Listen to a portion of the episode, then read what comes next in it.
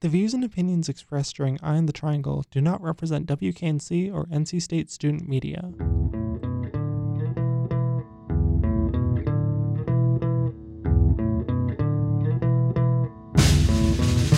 Your dial is currently tuned to Eye on the Triangle on WKNC 88.1 FM, HD1, Raleigh. Thanks for listening.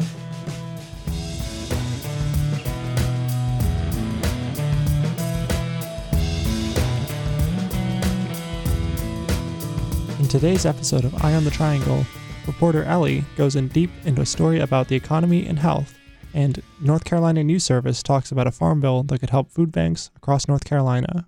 Good morning and welcome back to Eye on the Triangle. I'm Ellie Feaga delivering you your Monday morning Triangle news. Raleigh received a special visit from President Biden last week where he visited Abbott's Creek Community Center on Durant Road, giving a speech about his economic record.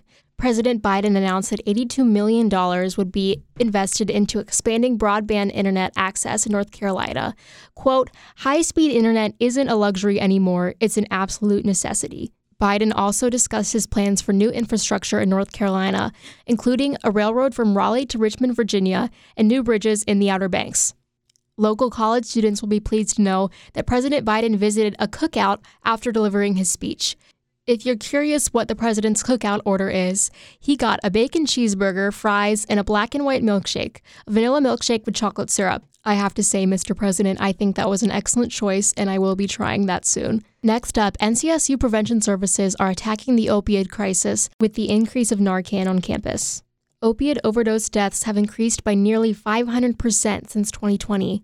There is a misconception that you are safe from opiate overdoses by avoiding certain drugs, but unfortunately, this is normally not the case. Accidental fentanyl exposures happen every day. The best thing we can do is to be educated and prepared for situations like this to come up. First, we can learn to recognize signs of an overdose. Some of these signs are dilated eyes, slow heart rate, blue nails, lips, or skin, and of course, unresponsiveness and irregular or stopped breathing. If you notice these symptoms in someone, administer Narcan and call 911. Narcan is an over the counter nasal spray that is available at most pharmacies. For NCSU students interested in getting Narcan, you can actually contact Prevention Services to receive a kit. According to the technician article, you can email Jeffrey Fay from Prevention Services at jdfay at ncsu.edu to receive a kit. And lastly, always call 911 in this situation, no matter the case. Though people worry about getting in trouble, Good Samaritan laws protect you so that if you call 911, you have legal protection. Lastly, let's take a look at sports. NC State women's basketball had a triumphant victory against Duke, 72 to 57. Center River Baldwin had just come off of her injury to play this game, which, according to coaches and players, was a boost in morale that ultimately led them to triumph. This is, of course, taking nothing away from freshman Zoe Brooks, who recently scored 19 points in one game, a career high. Last week, NCSU men's basketball faced a tragic loss against the Virginia Cavaliers in a nail biting game ending 59 to 53 in overtime. But we are anxious to see a rebound home team win tomorrow night at 9 o'clock against the Miami Hurricanes. This concludes your Monday morning news report. Now it's time to get back to the music. Once again, I'm Ellie Feaga with Eye on the Triangle, and you are listening to 88.1 WKNC HD1 Raleigh.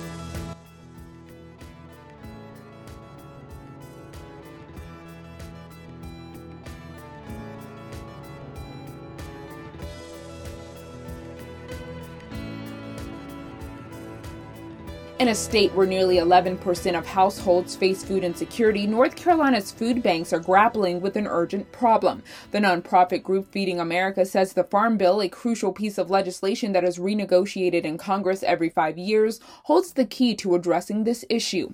Vince Hall with Feeding America says there's a significant gap between the amount of food donated and the actual need in local communities, especially in rural areas. He says that's where the programs within the Farm Bill come in and we're asking Congress to, to double that funding for the Emergency Food Assistance Program because that program moves food from local farms to local food banks. And it helps to close the gap between the food that's been donated and the food that's needed.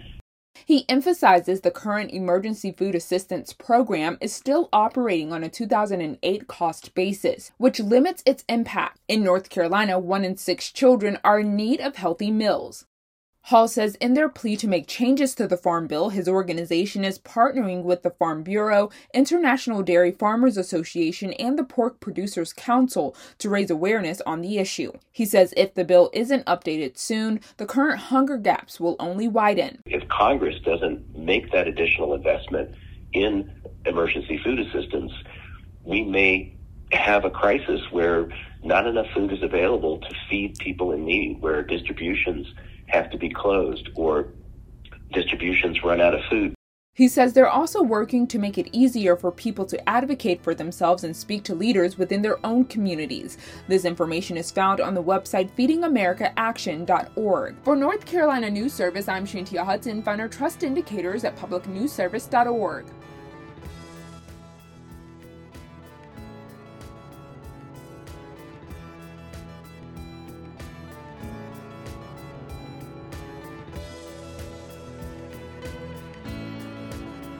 This has been Eye on the Triangle. I'm Erie Mitchell, your guest host right now. Thank you so much for listening to this.